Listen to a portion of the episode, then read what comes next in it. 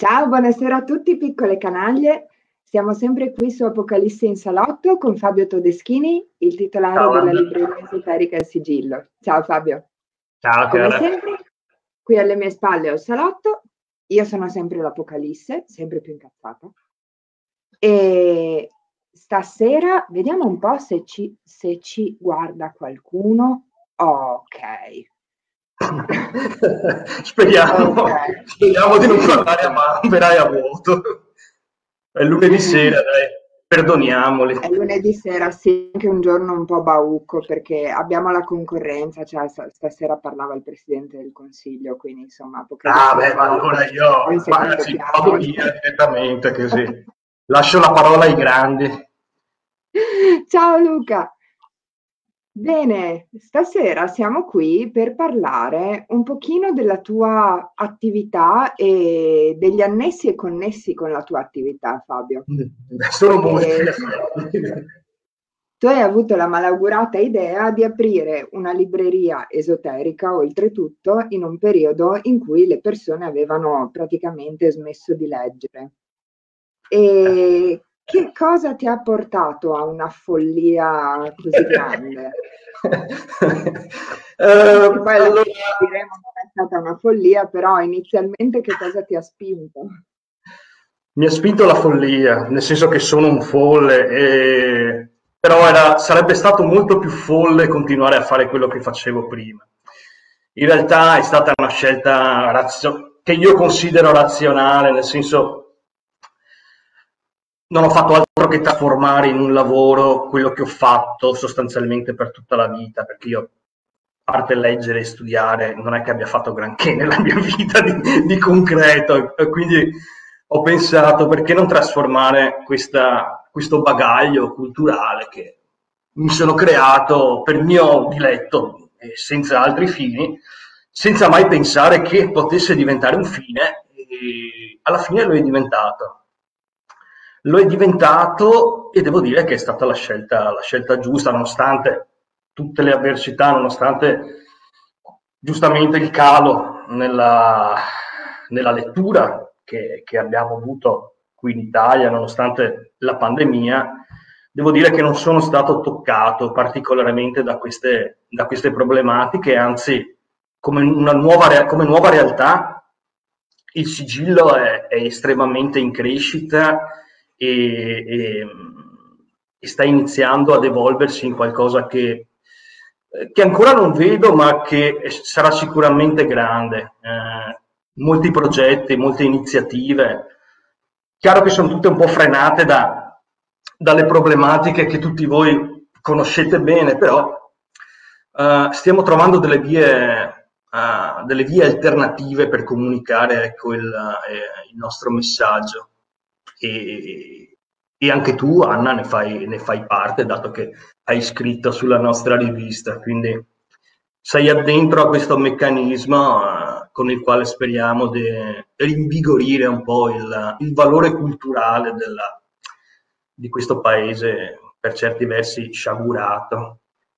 In effetti il tuo è un progetto che sposa a livello molto profondo perché, come sai, come hai visto, il primo video di Apocalisse in salotto è stato un video in cui svelavo quale fosse l'arma più potente del mondo e mi sbattevo ripetutamente sulla testa nel libro, cosa che moltissimi hanno apprezzato e si ricordano sicuramente che mi sbattevo il libro sulla testa. No, io mi ricordo anche di quando hai morso, hai morso uno dei miei libri, veramente, ti ho anche eh, scritto sì. un messaggio, non mangiarti i miei libri che servono a un altro scopo, però possono effettivamente anche, ecco, ho anche sporcato la rivista, porca miseria, sbattendo. Ma non ti preoccupare, dopo la mostriamo lo stesso, dopo la mostriamo lo stesso. Eh sì, ma non era mia, era per un cliente questa. Vabbè, lasciamo perdere. Noi siamo eh, ormai da un paio d'anni buoni in, in un periodo di forti restrizioni e la mia speranza era un pochino quella che eh, queste restrizioni riportassero in auge la voglia di leggere, perché avevamo fondamentalmente due scelte chiusi in casa. Guardare la TV, ma non si può sempre guardare la TV, leggere e la terza non la dico perché insomma non sta eh, bene. Chi ne ha avuto la possibilità, insomma, avrà fatto anche la terza, io mi auguro. Io ho fatto un bambino, quindi evidentemente la terza. non si può negare, insomma, eh, ci sono le prove tangibili. eh, sì. La gente ha ricominciato a leggere, tu hai riscontrato anche perché le librerie sono state eh, dei servizi essenziali che non hanno mai chiuso, se non vado errato. È stata la nostra grande fortuna, devo dire, perché non ci hanno mai fatto chiudere e, e inoltre sì, io nel mio piccolo, perché il sigillo è una libreria, come sai, altamente specializzata, quindi io posso parlare di una ristretta cerchia di, di lettori per comprendere veramente com'è l'andamento della lettura eh, a livello nazionale, bisogna guardare le, l'Istat, le statistiche vere e proprie. Però io posso dire nel mio, eh, nella mia personale esperienza che ho avuto veramente eh, persone che venivano in libreria come se andassero al supermercato a fare scorta, a fare scorta di libri, perché pensavano che avrebbero dovuto, sarebbero dovuti rimanere a casa moltissimo tempo, che non avrebbero lavorato e quindi pacchettoni di libri che io eh, molto felicemente eh, vendevo e, e, spero anche di aver consigliato le persone a, a, passare i vari lockdown in maniera un attimo eh, intelligente. Eh, quindi sì, a livello padovano, esoterico per così dire, io ho visto questa, questa crescita nelle persone, nella mia clientela, quantomeno la clientela eh, più affezionata, però ho avuto anche eh, molte persone che eh, proprio cercando libri hanno scoperto il sigillo, hai capito? Quindi mm. una nuova, eh, diciamo così, generazione di, di, lettori che scoprono una realtà eh, che non conoscevano, noi siamo a maggio siamo aperti da, da tre anni, quindi possiamo ancora considerarci una realtà nuova.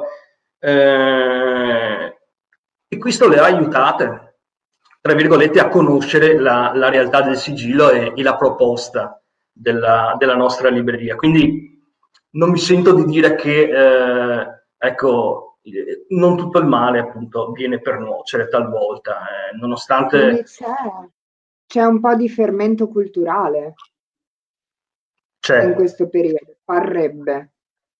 C'è sicuramente, ci sono tante persone che almeno in, nell'ambito dell'esoterismo hanno progetti, iniziative, iniziative e progetti che sono stati eh, concepiti proprio durante le, eh, i giorni di chiusura. Perché, come dici tu, cosa si poteva fare? Leggere, fare figli, per l'appunto, guardare Harry Potter oppure progettare, pensare tante persone hanno progettato e pensato eh, iniziative che adesso si stanno sviluppando, quindi eh, c'è stato molto, c'è stato veramente molto e, e continuano a formarsi queste, queste interconnessioni tra le persone, secondo me. E io voglio, uno degli scopi del sigillo è quello di uh, far sì che avvengano, far sì che avvengano continuamente, perché queste connessioni psichiche tra ricercatori, tra studiosi, eccetera, si creano, si disgregano, poi si creano di nuovo, creando delle, eh, quelle che a Bay chiamava zone eh, temporaneamente, temporaneamente, libere, le taz, cioè eh, luoghi del pensiero che sono svincolati no, dal, dalle restrizioni che invece colpiscono il piano fisico che colpiscono il corpo, esatto. Uh, ripeto, noi abbiamo avuto, abbiamo creato la nostra rivista, però ci sono anche eh, cose spiega, esterne. Spiega un pochettino meglio magari eh, questo concetto di zone temporaneamente autonome che io amo molto e che, e che me, l'hai, me l'hai consigliato tu, quel libro lì mi è piaciuto moltissimo. Alle zone temporaneamente autonome, allora io ne ho parlato adesso come di un uh, costrutto psichico in cui l'uomo si svincola uh, insieme ad altre persone, quindi una collettività psichica tra, tra persone uh, che condividono determinati ideali o studi, però possono essere anche fisiche, anzi le zone temporaneamente autonome nascono come eh, enclave, eh, diciamo così, eh, liberate dal, ehm, che si scontrano, anzi no, che non cercano lo scontro con il sistema, con il potere, con il capitale, andando più avanti nei secoli, ma la loro tattica è quella della scomparsa, cioè è quello che dicevo prima, sono come dei lumi che si accendono, una lucciola che si accende uh, in un punto e si riaccende in un altro, uh, facendo sì che non possa essere individuata da chi vorrebbe sopprimerla. E questo però uh, può accadere anche a livello, a livello psichico, a livello culturale. Certo, certo perché eh, l'enclave, la zona temporaneamente autonoma, non è solamente la comune che cambia posto o il circolo di persone che si riunisce in casa di uno in casa dell'altro e che quindi non cerca lo scontro con il potere ma si pone al di fuori del potere. Se, se, se ricordo bene la, la tesi dello, dello, scrittore che non mi ricordo assolutamente. Kim Bay, È vero, è vero ma eh, la zona temporaneamente autonoma può essere nel nostro caso anche il circolo culturale virtuale. Esatto, esatto. Nel momento in cui non si può creare una, una, una zona temporaneamente autonoma sul piano fisico, la si può creare su altri piani.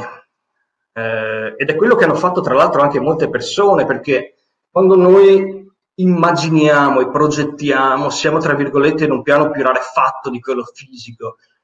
E da questo piano, che alcuni chiamano per l'appunto astrale, noi poi possiamo far materializzare quello che abbiamo progettato uh, precedentemente.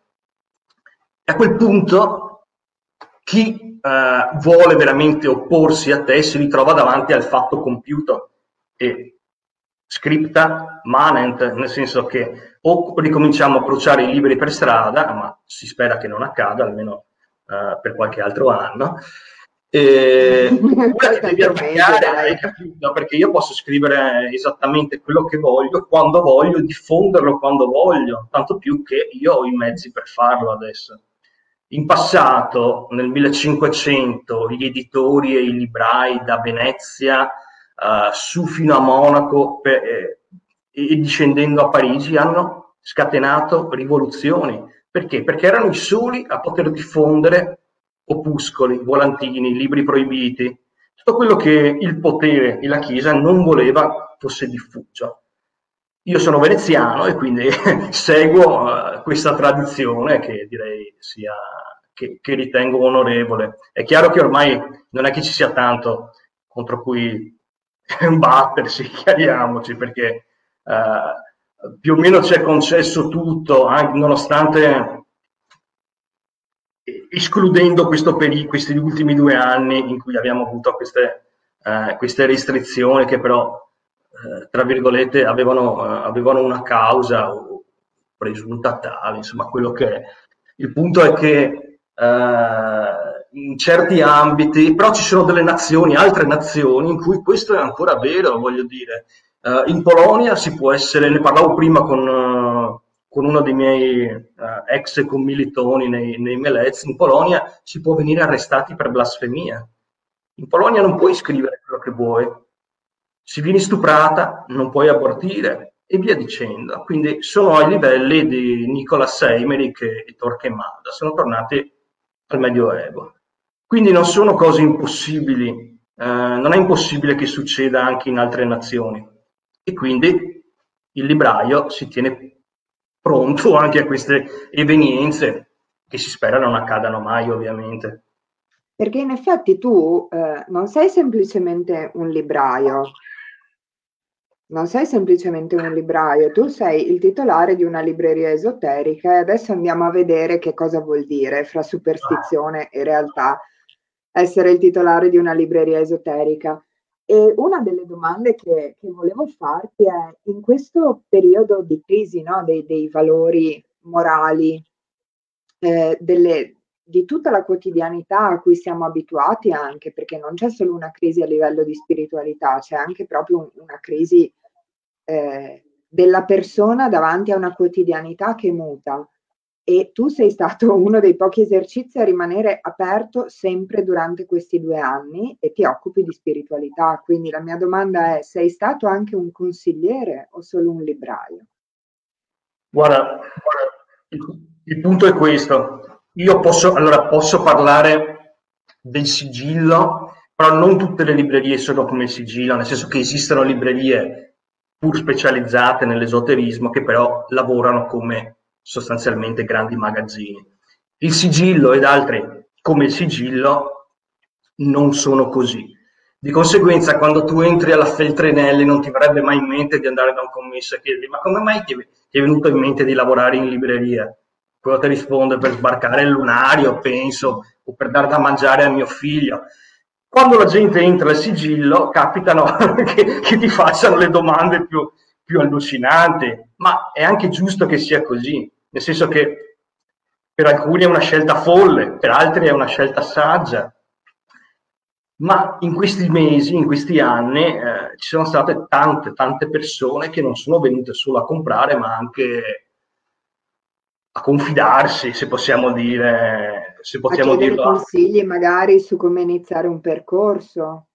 Quello anche, sì, sicuramente, ma dopo, ma dopo ne parlo anche di questo. Eh, intendevo anche dire che eh, volevano un'opinione, un'opinione su quello, un'opinione da un punto di vista, diciamo così, occulto su quello che stava accadendo e come affrontarlo magari. E questo è... Cercavano un maestro spirituale quasi.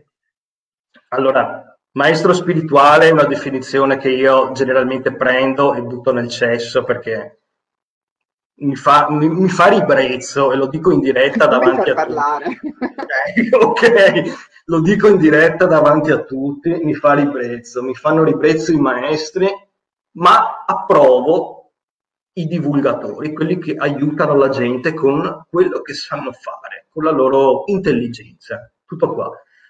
Eh, più che un maestro spirituale, cercano una persona, hanno cercato spesso una persona che potesse dargli un'opinione, un'opinione alternativa a quella che leggono uh, sui giornali, a quella che leggono, sul, che sentono in, in televisione, perché il libraio eh, che si occupa di esoterismo chiaramente eh, si pensa che abbia una percezione eh, più eh, sottile di quella delle, delle, altre persone. Ripeto, ci sono librai che si occupano di esoterismo che sono esattamente come i commessi della Feltrinelli o della Mondadori io mi vanto di non essere così, forse a torto. Resta il fatto che comunque uh, alcune persone hanno effettivamente uh, bisogno, a, a, volte sono anche alcune persone che si sono distaccate dalla loro religione, hanno bisogno di, di trovare qualcosa, di trovare un'altra via, un'altra, una spiritualità alternativa, che poi è una zona temporaneamente autonoma per l'appunto a volte di crearsi addirittura una, una propria spiritualità, ricostruire la propria spiritualità eh, e in questo eh, la cultura, i libri sono i mattoni con i quali costruiamo questo nostro tempio interiore, diciamo. A volte sono mattoni veramente. sì, sì. Uh, ma io quando scrivo generalmente non vengo compreso, ma non faccio neanche mai niente per farmi comprendere, quindi è per questo che faccio scrivere gli altri. Uh... Giusto, infatti adesso verrei anche alla, alla marchetta, no, prima, prima, prima, voglio un attimo fare una pausa per buttarla un pochino in ridere e dopo così affrontiamo argomenti più, ricominciamo ad affrontare argomenti seri eh, fra queste persone che vengono da te, tu hai notato un certo stereotipo dell'esoterista? Perché quando una persona normale eh, gli dici, non so, Tizio si interessa di esoterismo, si immagina, non ho capito perché, adesso magari me lo spiegherai tu, si immagina uno psicopatico vestito di nero con un pentacolo storto al collo che avevi davanti agli occhi. E, ed è sempre una cosa abbastanza mh, ridicola quella di dover spiegare che no, è un interesse culturale e pratico e chi si dedica a certi argomenti è una persona perfettamente normale, nel senso che a volte è, è addirittura più normale di altri, nel senso che guarisce le proprie psicosi con un percorso è un modo di... rispetto alla psichiatria, ecco. Non di, Ma io non esiste, esiste uno stereotipo che tu hai riscontrato, esiste veramente nella realtà? Allora c'è effettivamente uno stereotipo, nel senso che quello che tu hai descritto uh, diciamo così, il, lo studioso, chiamiamolo così, esoterista, vestito di nero, che viene tatuato dappertutto e via dicendo, le ragazze con questi occhi bistrati, eh, tatuate e via dicendo, piene di, di monili, eccetera, sono effettivamente persone che, che esistono, però non dobbiamo categorizzare le persone, voglio dire, io me ne frego di come, di come veste, di che cosa vuole incidere sulla sua pelle una persona, è parlando che il libraio comprende veramente chi ha davanti. E quindi a quel punto sì, eh, tendo a non creare, a non crearmi uno schema dello stereotipo del, del cliente eh, interessato a queste materie. È chiaro che poi certi, certe tipologie, certi tipi psicologici esistono, voglio dire c'è il curioso dell'esoterismo che entra per la prima volta in libreria e sta cercando appunto una sua strada e quel, in quel momento allora tu hai una grossa responsabilità perché lo devi fare iniziare nella maniera giusta. Io ho conosciuto persone che hanno abbandonato tantissime pratiche perché hanno letto i libri sbagliati. Eh, al di là del fatto che non esistono libri eh, giusti o sbagliati, ma soggettivamente esistono. Per me può essere eh, una, un pacco, eh, l'Iliade, tu invece il tuo libro preferito, insomma. Oppure esistono anche le persone che credono di sapere, sono purtroppo le, le peggiori, ma te le devi sorbire. Quelle che hanno un'infarinatura, di determinati testi eh, molto settoriali, molto ristretta, ma che poi non sanno nemmeno chi sia Ovidio, Vulcano e via dicendo. Quindi eh, il punto è questo, si deve sempre avere una base culturale per potersi approcciare poi a uno studio specifico, eh, quale è quello dell'esoterismo. Se non hai questa resterai sempre eh, un mezzo imbecille, parliamoci chiaro. Io tratto il, questo tipo di persone eh, esattamente come tratto però il ricercatore serio, con il quale magari ti intrattieni a parlare anche due ore in libreria di, di questi argomenti ed è bellissimo, sono, sono, i momenti più belli quando trovi qualcuno che, uh, con cui parlare seriamente si nota l'interesse, la passione di, di, persone che hanno dedicato come te la tua vita a queste materie, però devi trattarle nello stesso modo perché è questo il tuo mestiere. È il, Beh, certo. La... Ma poi la mia era una domanda interessata perché sono stata per tantissimi anni lo stereotipo della psicopatica vestita di nero, quindi volevo capire se ero la sola. Guarda, se parliamo del passato, se parliamo del passato, vabbè, eh, e soprattutto di look del passato, posso competere anch'io, vai tranquilla. E adesso sono un attimo più, a parte stasera che volevo mandare un messaggio, ma è molto, molto semplice ai nostri ascoltatori, leggi un cazzo di libro ogni tanto. Eh, a parte quello, eh, ritengo di essermi un attimo eh, ammorbidito con, con la vecchiaia probabilmente. Però è vero. Sei anche diventato molto generoso perché ultimamente, proprio per pochi giorni prima di Natale, hai tirato fuori una, una novità libraria alla quale abbiamo partecipato un po' tutti. Ah, eh, ma no, pensare che, che stai dicendo sta cosa.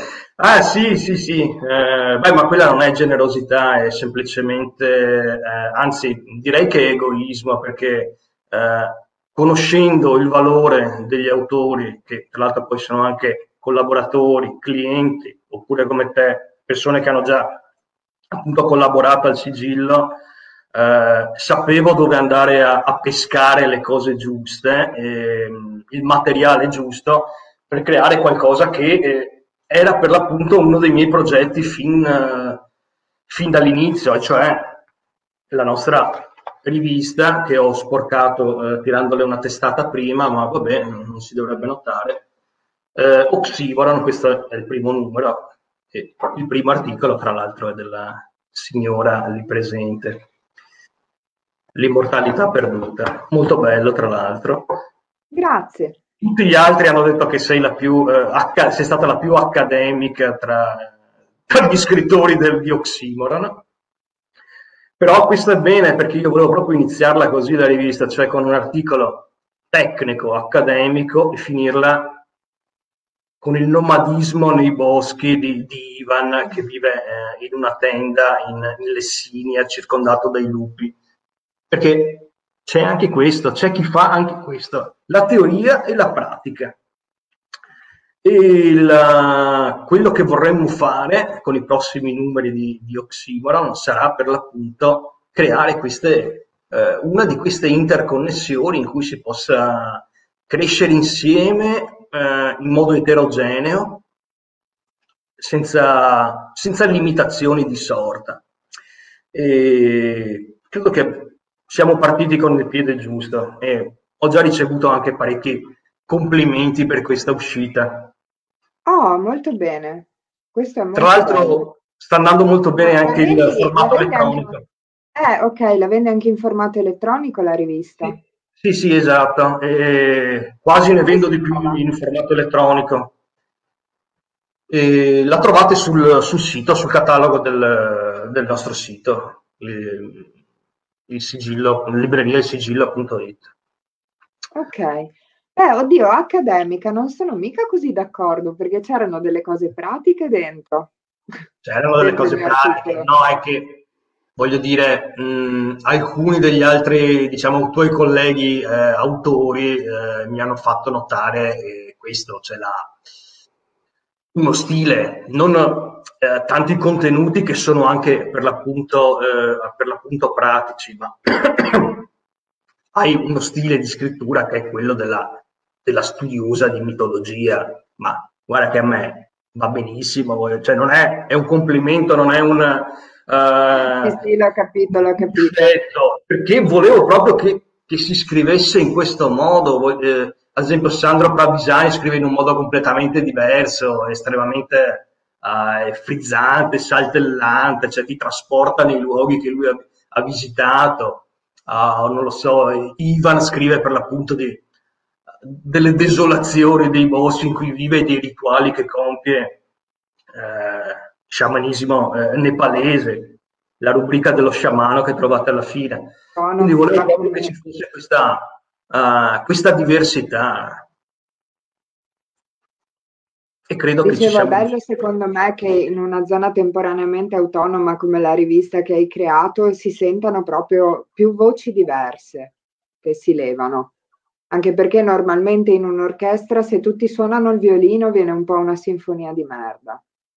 Mi diceva mio nonno. diventa noioso, diventa noioso ed è un appiattimento. eh, e siccome io detesto la monotonia e l'appiattimento, soprattutto se parliamo dell'ambito culturale, volevo cam- creare qualcosa che fosse l'esatto contrario di, eh, adesso non voglio parlare de- degli altri e delle loro riviste, de- eh, di chi si occupa di editoria e via dicendo, Eh, ma noi lo facciamo, credo, in modo diverso, perché nonostante, diciamo così, la, uh, l'unicità della proposta, che è comunque al, sotto la denominazione esoterica, se leggete il primo numero di Oxymoron vi rendete conto che c'è una, uh, è l'approccio, non soltanto l'approccio stilistico, ma come voi vivete nella vostra esistenza l'esoterismo giorno dopo giorno. Quindi eh, Romano Montroni eh, ha scritto un, che un, eh, un, famoso libraio, ha scritto un, una guida per i librai che si intitola Vendere l'anima. Ecco, secondo me il libraio vende pezzetti di anima eh, delle persone, degli autori. E io mi vanto di essere un venditore di anime. E qui Deve ce ne sono essere- raccolte alcune Come Devi dice... essere anche un po' mentalista in questo, perché per esempio quando una persona entra in libreria da te e ti chiede come iniziare, devi capire già che scaffale mandarlo per iniziare. Perché non è facile, devo ammettere. Quando uno, sempre... quando uno pensa all'esoterismo, pensa che sia una cosa sola. Invece vogliamo chiarire questa cosa. Cioè ci sono varie correnti, dall'Oriente all'Occidente, all'interno. Eh, all'interno della parola esoterismo c'è un mondo vastissimo che va dall'esoterismo più religioso a quello più pratico. Guarda, come tutti, come, come tutti, gli ismi eh, della, del linguaggio, eh, stiamo parlando di parole. Le parole non sono mai la cosa che descrivono. Ok? Adesso non è che voglio fare semantica generale qui davanti a tutti, però sfortunatamente il nostro linguaggio non è adatto a descrivere questa realtà, per quanto bene uno possa scrivere. Quindi sotto il termine esoterismo c'è un arcipelago, un arcipelago cui, di cui bisogna conoscere alcune coordinate. E gli scaffali di una libreria sono isole, isole in cui indirizzare il navigatore, eh, che talvolta è un naufrago perché sta cercando la sua rotta e e non è sempre facile, devo dire. Io spesso ci riesco, eh, ma tante volte questi naufraghi sono veramente naufragati di brutto ed è difficile ricondurli, hai capito, su una qualsiasi rotta che ehm, possa approdare ad un'isola, che, possa, che sia l'Oriente, l'Estremo Oriente, l'Occidente. Noi abbiamo suddiviso il sigillo proprio in queste macro sezioni e sottosezioni per facilitare questa cartografia occulta di un mondo così vasto. Però è un lavoro eh, ovviamente, ovviamente, non facile. Eh, chiaramente ci vuole sì, più che mentalismo, colpo d'occhio, cioè riuscire a capire dopo poche frasi. Eh, di solito capisci subito una persona dove... perché le persone a volte sanno inconsciamente dove vogliono andare, ma non riescono ad esprimerla. E lì entri in gioco tu, devi capire da, da quelle frasi smozzicate, poco chiare, ambigue, che cosa una persona realmente vuole. E a quel punto hai l'accesso, diciamo così, alla sua anima e, gli, e puoi vendere alla sua anima anime di altri, cioè altri scrittori, che a loro volta si mescoleranno alla sua e diventeranno un, purpurri, un, un miscuglio in cui si spera di imparare qualcosa che serva nella vita di tutti i giorni, però. Questa è una cosa che io voglio sempre chiarire, cioè, questa non è una masturbazione, cioè, vuol dire l'esoterismo non, non può e non deve essere una masturbazione mentale come molti, moltissimi miei colleghi e, e, amici lo ritengono. Cioè, deve servirti nella vita di tutti i giorni come esattamente come l'aver studiato legge, eh, storia dell'arte, architettura, hai capito? Tutto quello che fai lo devi mettere a frutto nella vita di tutti i giorni, altrimenti hai tuo, non hai perso il tuo tempo perché ogni libro ovviamente ti fa crescere, ti nutre la tua anima, ma non c'è uno, come dire, non, non sfocia in una, in una rea- nella realizzazione, nella reificazione di qualcosa e questo invece è la cosa più importante secondo me. Se altrimenti facevi tanto prima a leggere un fantasy, forse ti divertivi anche di più. Sì, ci sono libri fatti per questo, del resto. Cioè, eh, poi ci sono anche le cose, eh, dei, degli, delle ottime mescolanze, cioè c'è il, so, il romanzo che nasconde in sé moltissime eh, indicazioni dalle quali si può apprendere e quindi diventa anche... di me? Sapevo che, Sapevo che l'avresti detto. Al... Parlo anche di te, e, e, ad esempio, ecco, le grotte del tempo l'abbiamo presentato, indubbiamente eh, ci presenta eh, delle indicazioni anche pratiche molto pratiche, in alcune, soprattutto nella prima parte del libro, che, eh, di cui si può fare tesoro, che possono essere utilizzate dal, dal lettore, apprese e utilizzate dal lettore. Ma vale per tantissimi altri romanzi, quindi la letteratura eh, non può mai restare una, un'astrazione. Se rimane un'astrazione, sei fregato. Sol- no, non è che sei fregato, hai trovato un passatempo, un buon passatempo, ma solo un passatempo. E invece il tempo va utilizzato perché, come sappiamo, non è molto. Vabbè, se non Ti voglio un'ultima domanda al volo perché mi è venuta in mente mentre tu parlavi. Nel frattempo, se qualcuno ha delle domande da fare, noi vediamo la chat con, con, i, con i vostri messaggi, quindi pensateci pure, iniziate pure a scrivere se avete domande. E io ti farei l'ultima domanda di volata. Vada. Che mi è anche, che mi è anche sfuggita di mente. Ah sì, eh, in questo periodo di restrizioni, secondo te il cammino è diventato più facile o più difficile? Cioè il fatto di non potersi confrontare con gli altri de visu e quindi nemmeno di poter eh, tentare un approccio pratico tante volte, perché ci sono persone che iniziano a interessarsi di esoterismo, vole- vorrebbero magari provare a pasticciare, a praticare qualcosa, solitamente ai tempi miei almeno, non so, ai tempi di internet di oggi, ci si trovava e si pasticciava tutti insieme o, si, o, c'era, o c'erano dei gruppi dedicati di, di meditazione, di, di, questo e di quello. Eh, dopo, sì, veramente con la moda della, della New Age eh, sono iniziati più che altro i corsi una volta I famosi corsi. Non c'era il maestro che ti diceva il corso, eri tu con i tuoi amichetti in salotto che cercavi di farle evitare qualcuno, di fare chissà che cosa che non Sì, sedute spiritiche, necromanzia, cose fighissime da fare quando hai vent'anni. Uh, esatto. Il punto... No, adesso la sto buttando un po' in ridere, però... No, no, eh, è vero. Cioè, abbiamo fatto anche questo, credo, un po' tutti. Assolutamente non me ne vergogno, voglio dire, anzi non mi vergogno di nulla di quello che ho fatto quando avevo uh, eh, 15-16 anni, anzi ne vado, ne vado fiero. Il problema è che tutto si sta, come dire, astralizzando e quindi il rapporto diretto uh, verrà a mancare sempre di più. Almeno finché dura questa situazione, ma uh, potrebbe è lasciare...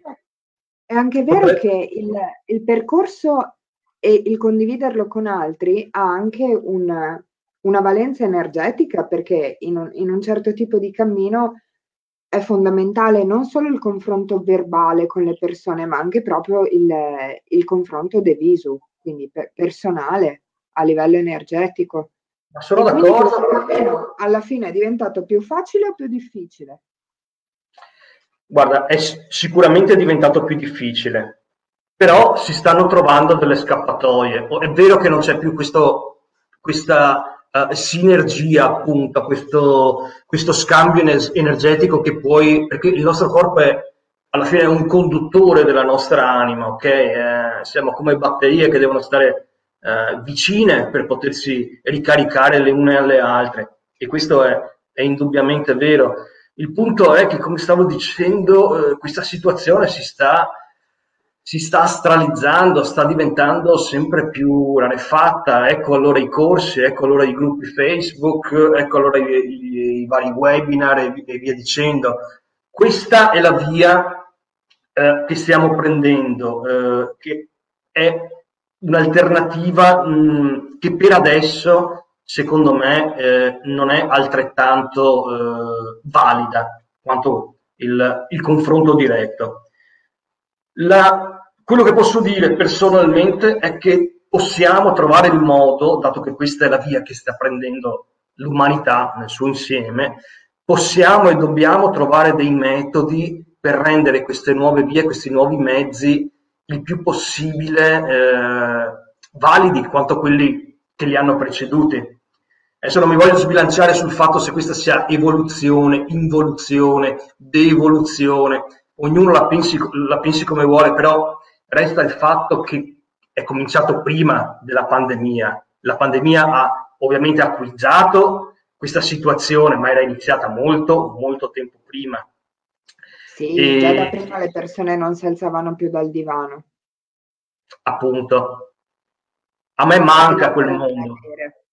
A me manca quel mondo perché, eh, nel senso che persone che hanno la nostra età possono dire di averlo vissuto, ma le persone che hanno 20 anni adesso non lo vedranno mai probabilmente. L'unico modo è far sì che queste persone che adesso a 20 anni, mettiamo, iniziano a interessarsi all'esoterismo, non lo vedano come un uh, fenomeno uh, da, a cui partecipare online semplicemente, capito?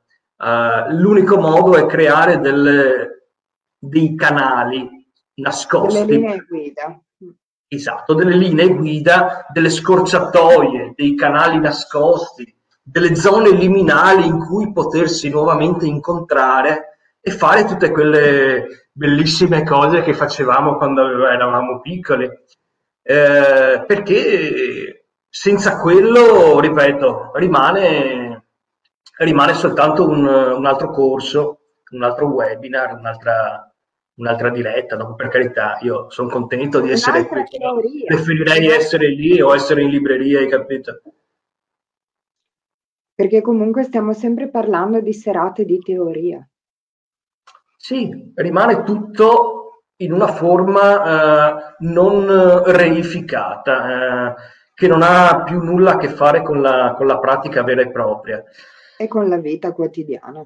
E di fatto con la vita quotidiana che come dicevamo prima, il, il, la modalità con la quale si dovrebbe intendere lo, lo studio del, dell'esoterismo. Cioè lo studio e poi questo studio va messo in pratica.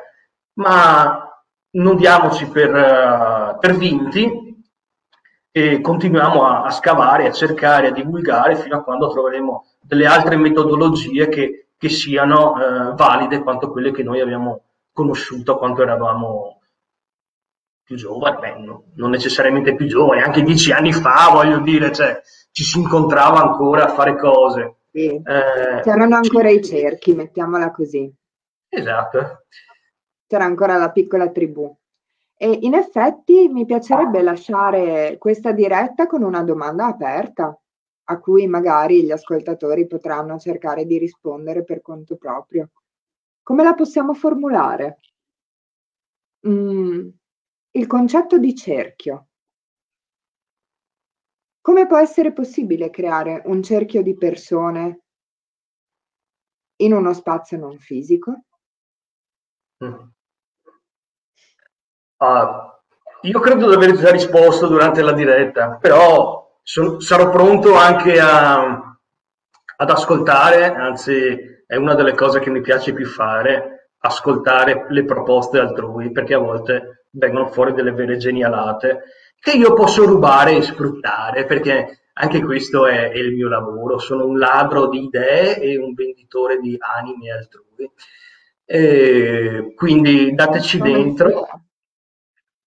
E, però ricordiamoci che il cerchi, uh, voglio dire, il cerchio be- va bene come, come figura, ma che siano cerchi concatenati, ok? Perché un cerchio a volte rischia di lasciare fuori tutto il resto. Invece più cerchi creano infinite catene, creano il multiverso e quindi una rete, una rete di, di connessioni psichiche sulla quale possiamo muoverci infiniti binari che noi possiamo uh, utilizzare per andare dove vogliamo in questo arcipelago.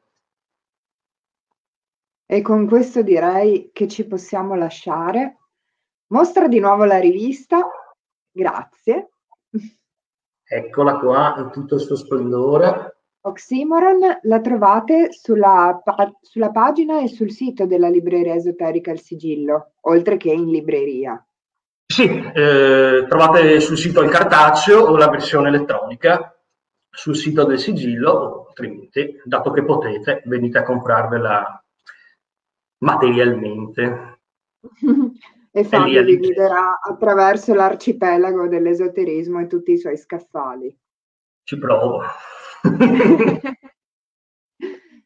Bene, grazie di essere stato con me e grazie a tutti di essere stati con noi. Vi diamo la buonanotte, correte davanti alla tv che abbiamo sforato, sono le 21.19, correte, correte, iniziano i film, per carità, per carità. Saluta a tutti. Ciao Anna, grazie. Ciao a tutti. Ciao, ciao ragazzi.